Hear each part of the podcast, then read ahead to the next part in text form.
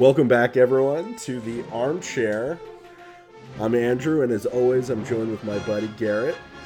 Hi, everybody. Welcome back. It's been a little while, but we have a hot list of topics to cover this episode, including uh, updates on the Ukraine Russian conflict, the Israeli brouhaha around trying to change the legislative rules and the ability of the Supreme Court to have oversight. And uh, finally, Finland is uh, joining NATO and how Turkey permitted that to occur but has not followed through on Sweden. Yeah, some very interesting topics. A lot of a lot of things happening in the news today. The Russian war in Ukraine. What's uh, what's going on there? What's happening? What are we seeing? What are we thinking? Well, we've we've haven't gotten together for an episode in a while, and I'll say I feel like the same is happening in the Russian Ukrainian conflict right now. Bakhmut still stands amazingly. Really amazing. The chef uh, is being seems to be whittled down to you know to size, so to speak. He, I think he's uh, I think he's the sous now. Yes, oh, he's the sous chef. Exactly, exactly. I'm sure there are a lot of Russian officials who want to get him down to like busboy, but it hasn't happened. I I think we'll we'll dive into that in a little more detail. But at a high level, the vaunted Russian, you know, winter offensive seems to be more of a whimper. Along the three main axes of advance, they haven't done much of anything. They've lost tens of thousands of troops. So I, I would love to hear your thoughts on how things are going. What do you think this means, kind of tactically and strategically, and then go from there.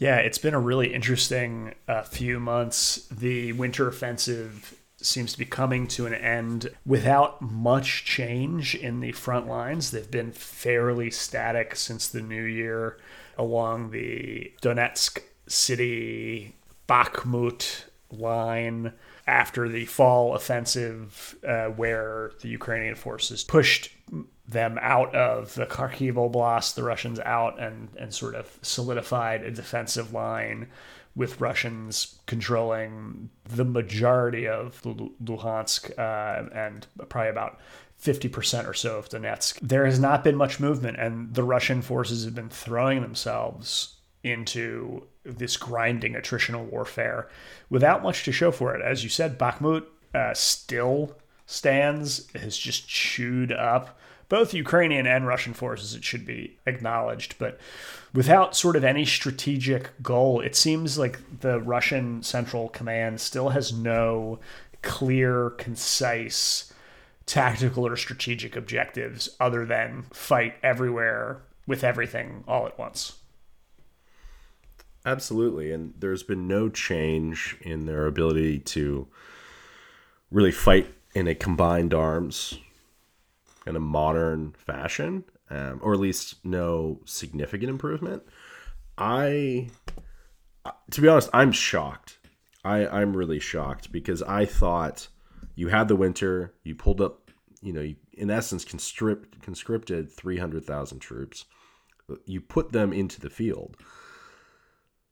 And yet you have not used them efficiently. I, I read I read that for you for the Russians to just maintain their basic level of tank production, uh, their their tank fleet, they need to produce something like 1,400 tanks this year, and they don't have the ability to do it. So, if you're not going to attack now, and you're just going to get chewed up, when is your counterattack going to happen? And if the plan is we're not going to kind of try and break this stalemate, and we're just going to keep what we're holding, is that politically viable internally in Russia? I think the answer is probably no. Like so, some heads are going to have to roll if the thought is okay. Well, we've taken as much as we can. the The Russians have threw their punch, didn't get much out of it. The Ukrainians are still girding their loins and getting ready to throw their punch, and I think it's going to be much more efficient, effective, and much better weaponry than the Ukrainians had when they took Kharkiv. Yeah, the Ukrainians seem to use the winter period uh, to rearm, reorganize, and refresh and play defense by and large. So that they could set themselves up for a significant counteroffensive in the spring and we'll see what comes of that. Uh, their lightning quick counteroffensive at the uh, end of 22 really took, I know, took us by surprise. The feint down into Kherson, which you know, I know we and I think most other analysts believed was going to be the main axis of advance. It turned out the main axis of advance was going to be in the north into Kharkiv and was incredibly successful example of mobilized uh, warfare lightning quick uh, wrapped, rolled, rolled Russian forces up all the way to the border. And so now it looks like we're setting the stage for another major counteroffensive where Russia has uh, been slowing down their um, tempo. They're not able to throw as many forces into uh, enough places to really make a difference. And we'll see what happens in the spring. Absolutely. And you know, when we look at what what's changed, right? So, not in large scale, but the Ukrainians now have Western main battle tanks, maybe 100, 200 of them. They have much better anti missile defense, Patriots and other defense systems. They have received some MiG 29s from you know the countries in Europe that still have them. They have had you know, over a year now, basically, to train up vast reserves using a mix of kind of the weaponry they already had, but more importantly, kind of NATO standard weaponry under the guidance of, you know, NATO members. And I think what comes out here is going to be more like a NATO operation where all their equipment by and large is going to be western maybe not top of the line but pretty close. And it's going to be a really interesting case to look back on and say okay well they're still outnumbered but how well do they do against a entrenched russian military that to be honest, at this point, is they're pulling out their old Soviet stockpiles to utilize. I wonder what's going to happen. But I think when we look at the wider perspective, there's a lot going on on the political side too. The we saw that there was a pro-Russian, pro-war military blogger who was just killed in St. Petersburg uh, in an explosion at a cafe. There's a lot going back and forth about who blew up the Nord Stream 1 and 2 pipelines there's some political push back and forth on the Ukrainian Orthodox Church and how they have some pro Russian factions. There's a lot. There's a lot going on. Yeah, the Russian mil blogger or military blogger is really interesting. These guys are bloggers active on Russian social media channels who are often discussing in detail tactical, strategic, political news and information about the war.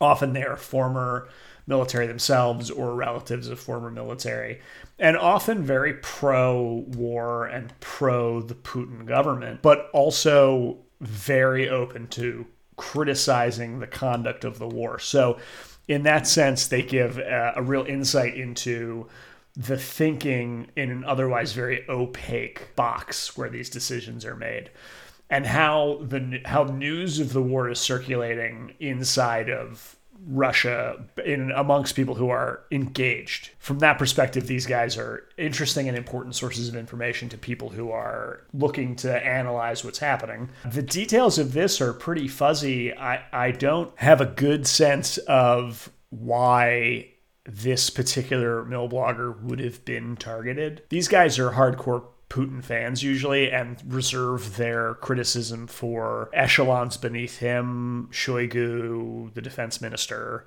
uh, and the military commanders in the field, and even sometimes tactical commanders like colonels and even lower. So I don't think this is probably Russian internal security killing people. It doesn't seem to make much sense to me. Again, don't have a lot of details at this point. Could it be Ukrainian hit teams in Russia? Potentially, but we'll uh, we'll have to stay tuned. I think the Orthodox Church is is very interesting because Putin is explicitly incorporating the Russian Orthodox Church into his cultural movement. obviously the Ukrainian Orthodox Church has fairly close ties with the Russian Orthodox Church. Is there concern there? There's influence passing between the, the two patriarchs. That's what the the Orthodox denomination's head is called. Their their version of the Pope, if you like and it's of concern, obviously, enough for the Ukrainian government to put pressure. This could be difficult. The president of Ukraine, Jewish, and so that I think adds a layer of complexity in a country that has a very complicated history between Jews and Gentiles to have a Jewish, a very prominent Jewish president. I don't know. This is again, I'm just spec. This is purely speculative. I don't know that there's any existing tension there, but I, I could foresee that being a big propaganda coup potentially for the Russians. You know, the question becomes what do you do? Do you, whatever the equivalent of excommunicating or defrocking, is is that the approach? Do they just kind of try and isolate them? I know there's some questions over control of this very beautiful monastery in Kiev, historically more of a pro Russian faction of the Ukrainian Orthodox Church. More to come when we know. Uh, one topic that I would love for us to discuss in a little more detail the basing of Russian nuclear weapons in Belarus, kind of the geopolitical nature of it, as well as some comments from Lukashenko about Poland attacks us, we're going to use these nukes. I'll start, I'll say I think that's BS. He's not going to use nukes because the Belarusians are not going to have them. These are going to be Russian weapons under Russian control. Putin doesn't want something going wrong here because then he knows the only target is Russia. So he wants to make sure if he even moves them there that they're controlled. And I hate agreeing with Putin on anything, but I will say like not the most widely known, but the U.S. does station weapons in third countries, um, Turkey, uh, Incirlik Air Base. Um, some other NATO countries, I think even the Netherlands has some U.S. nuclear weapons. The UK has their own and they have ours. So it's been done before. I don't think we're putting him in places that are as we're moving it into places that are as much of a hotbed as a country that's had I don't want to call it failed revolutions, but the uproar that the country currently has and that interesting geopolitical place that Belarus is stuck in at this point. I mean, you bring up a really interesting point. Politics of nuclear weapons are almost as important as their theoretical use. P- Pre positioning nuclear weapons in Belarus, as you say, you're totally right. These will be Russian weapons under Russian control, but it's provocative to forward position nuclear weapons in a country that's bordering an active war zone and is is very nearly a co-belligerent. The launch point for repeated action. Right, repeated repeated invasions of their of their neighbor by the force that's now got nuclear weapons there. So it would be like NATO putting nuclear pre-positioning and announcing a pre-positioning of nuclear nuclear weapons in Poland or Finland it's very provocative. Or if the U.S. put them into South Korea. Or South Korea, exactly. Yeah, or Taiwan. Russia has been fairly irresponsible in their nuclear rhetoric, and I see this as just an additional escalation.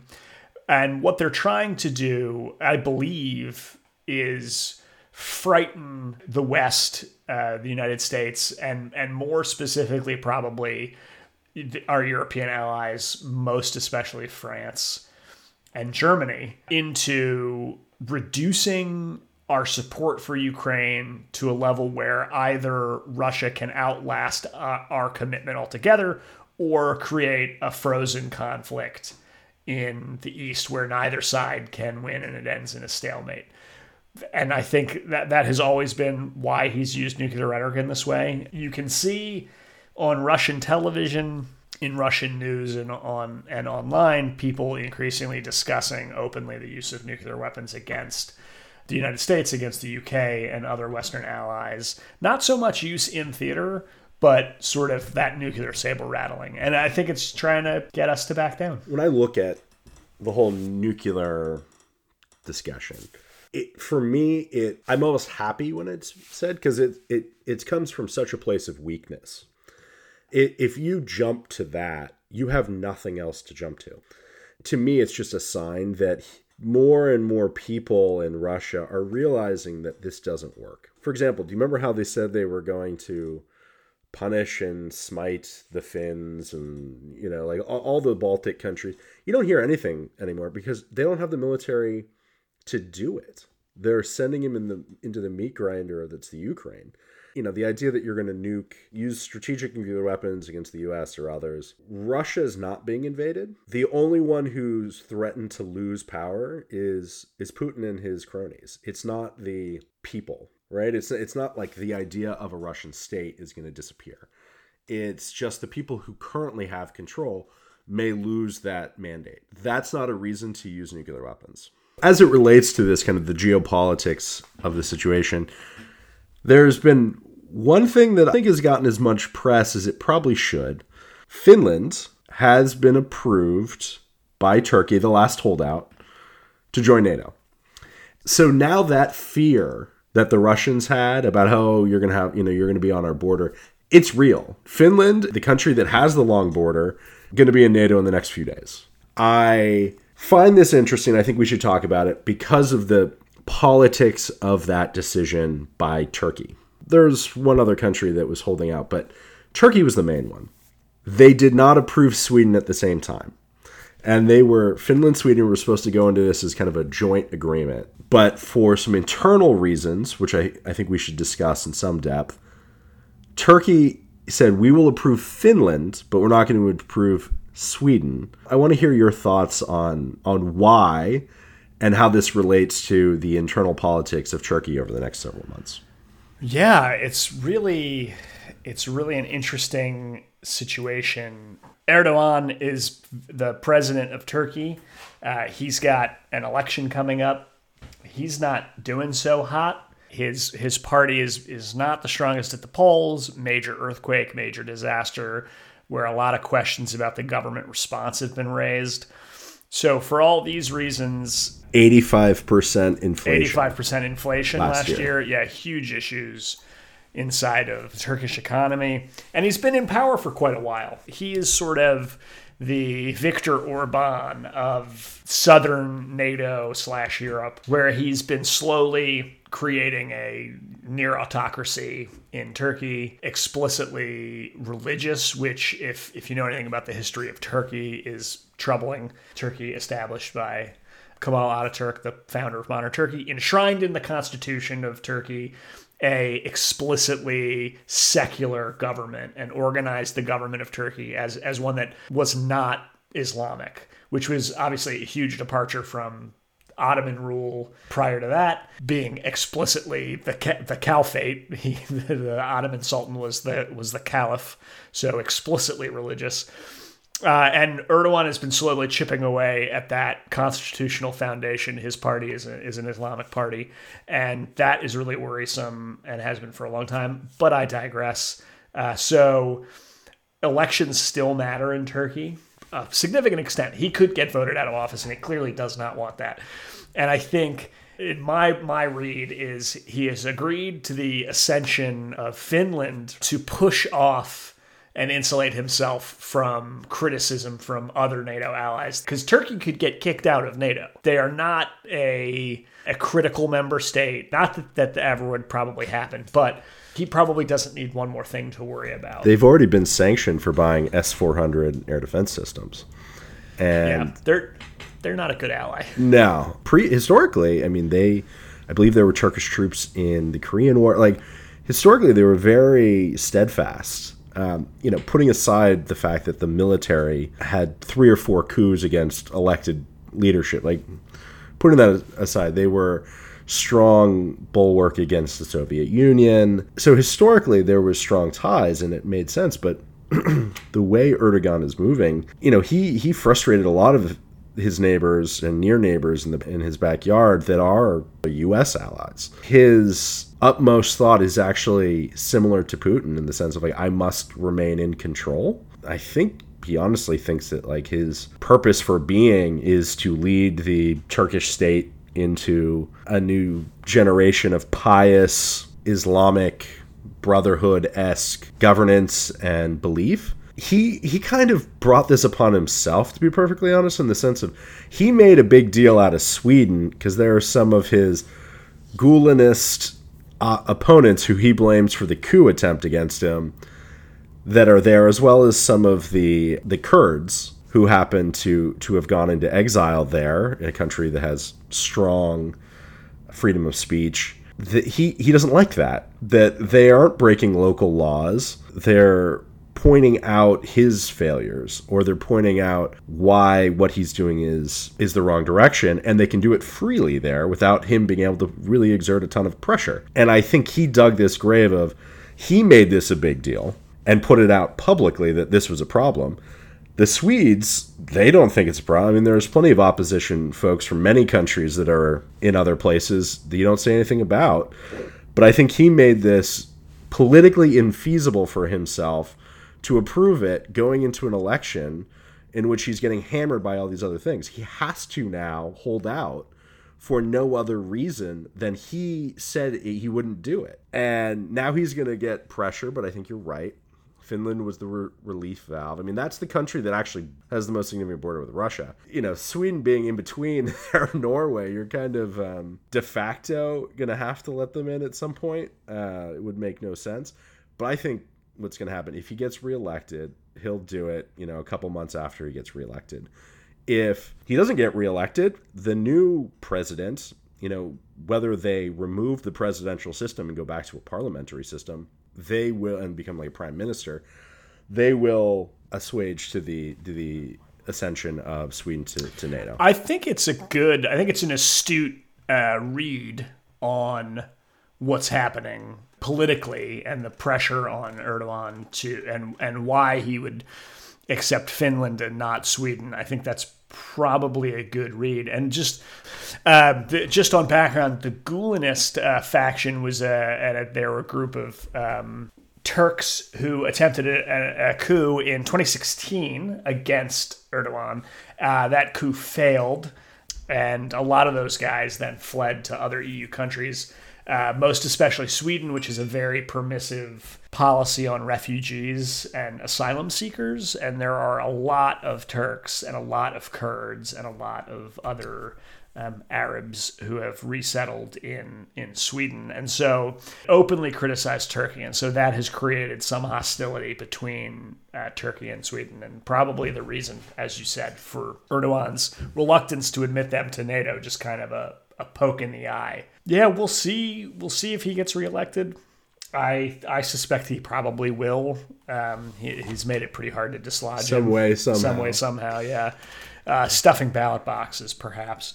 He yeah Finland being in NATO de facto makes Sweden in NATO, and those countries were already pretty well integrated into a force structure in in the European defense. Uh, the Finnish ambassador to the U.S just recently in an interview, uh, was pretty explicit that his country, while it wasn't officially in NATO, trained with NATO forces, used NATO weapons, was familiar with NATO tactics, and was very closely aligned with NATO strategy, such that if war ever broke out, Finland was confident that it could and would fight alongside NATO forces uh, in Finland as well as elsewhere in Europe. This is sort of putting a final bow on that, and and really, to me, just signals just the absolute failure of the this Russian war in Ukraine from a strategy perspective. Uh, he's about doubled the size of the border Russia has with NATO members.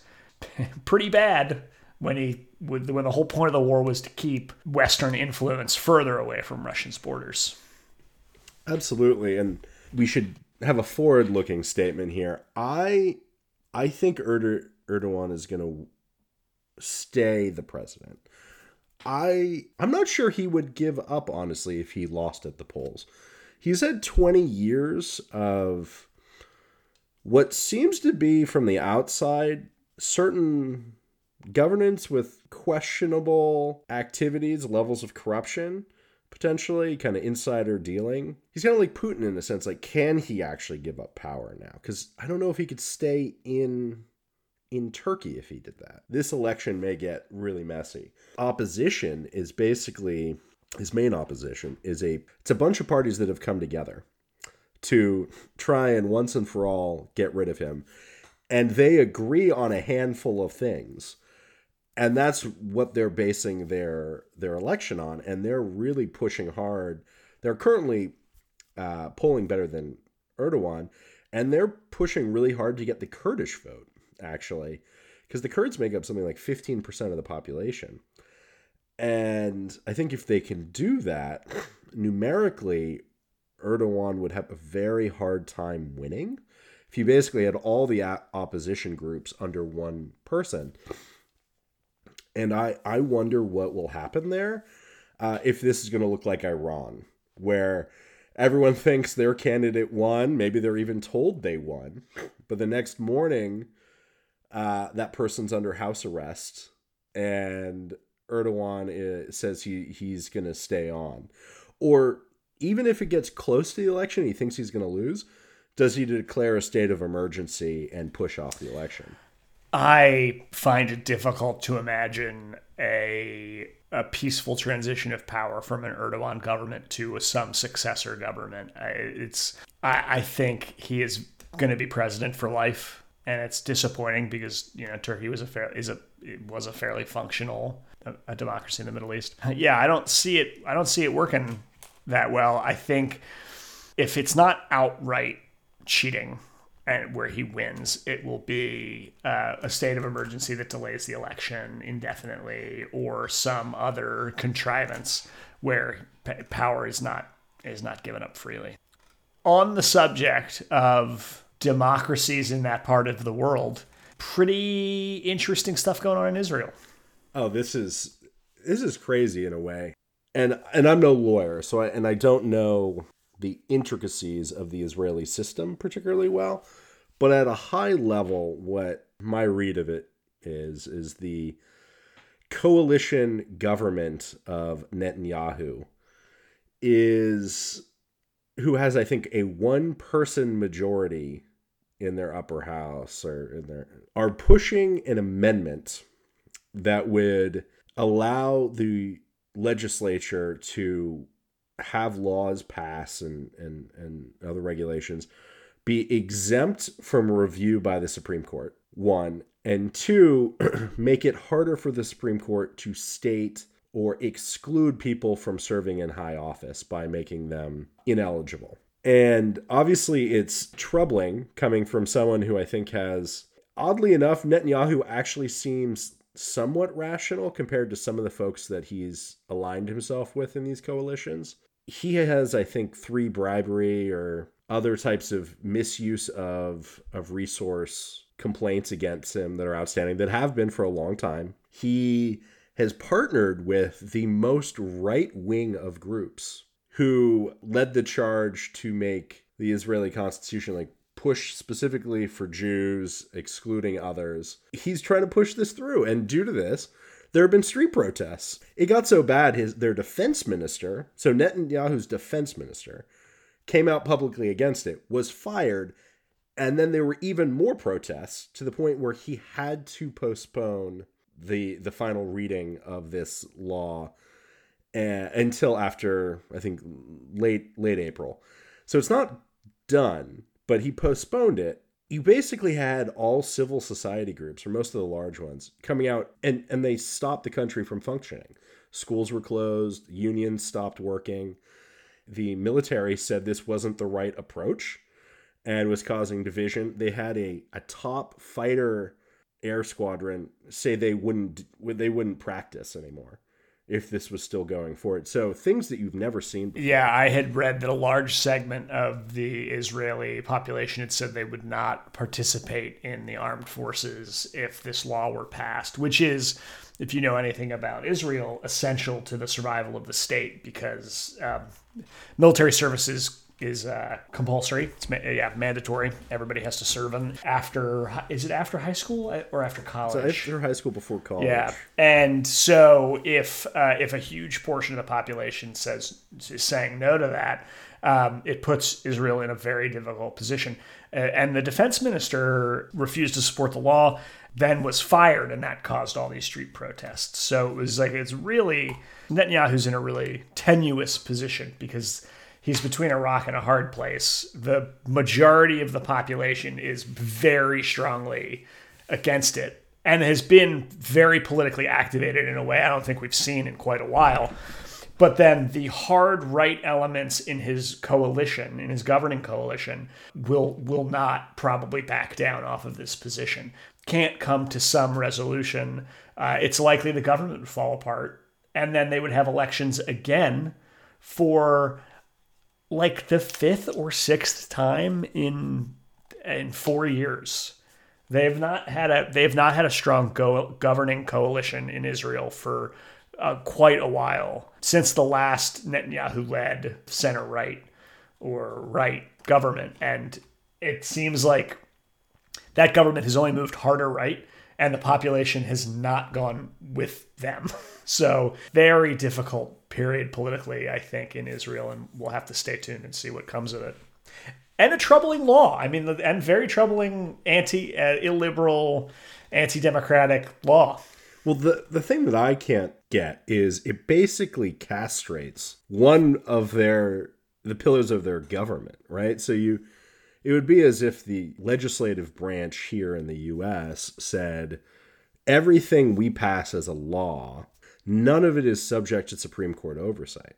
So you have these weird and and they can do that with a 50 plus 1 vote 50% plus 1 vote so you don't need a supermajority. You don't need anything. It's just can it pass? Yes, no. If so, it can't be reviewed unless it touches on like the basic law there, which has just some few principles that the government has to rely upon. And it also it limits the judiciary's ability to basically say certain people cannot act in government service because they've been found ineligible. You look at it and you say like these guardrails of the society, they're trying to just remove them. And I don't know if they've thought this through logically, to be perfectly honest, because there's nothing that would stop the following coalition from unwinding it. It's red meat for the far right base of Netanyahu's support, uh, the the ultra conservative, ultra orthodox members of that coalition government w- want to see this stuff enacted, and uh, that's I think that's why it's being done without much consideration to the impact, which is troubling. Obviously, not just not just to us, but to the average Israeli. Oh, for sure. And when you think about it, the U.S. Israel relationship has always been based on like not just okay, we need an ally in that area, but you were an ally in that area that had our values, like her, whose values matched pretty closely. If that separates, there's no longer that alignment there. I wonder what would happen in that relationship, to be perfectly honest. If they went the route of the dictator, it would be the way we look at that relationship would be very different. And that cleave, I think, has already begun a little bit uh, during the Trump Netanyahu period because uh, Netanyahu was sort of it became explicitly pro Republican, explicitly pro Trump, and previous Israeli governments had been studiously apolitical in terms of Republicans and Democrats. They had been very supportive of presidents of any party that supported Israel and Israel's interests. And so that was sort of bipartisan. But Netanyahu has become a very polarizing figure, I think, here as well as in Israel. So you know, it's it does lead you to question the longevity of the U.S.-Israeli relationship when it becomes contingent on who is in the White House. It's already not popular with the most liberal elements. Israel, Israel's security and our security relationship with them is already not popular among um, the most liberal elements of the Democratic Party and and the far the far left and certain elements of the far right. If you begin to disassemble that bipartisan support, does it it could really damage Israeli security in the medium and long terms. Absolutely, and this is going to play out in real time because this coalition doesn't have forever, and Netanyahu is stuck between a rock and a hard place. His coalition won't support him unless he moves forward on this.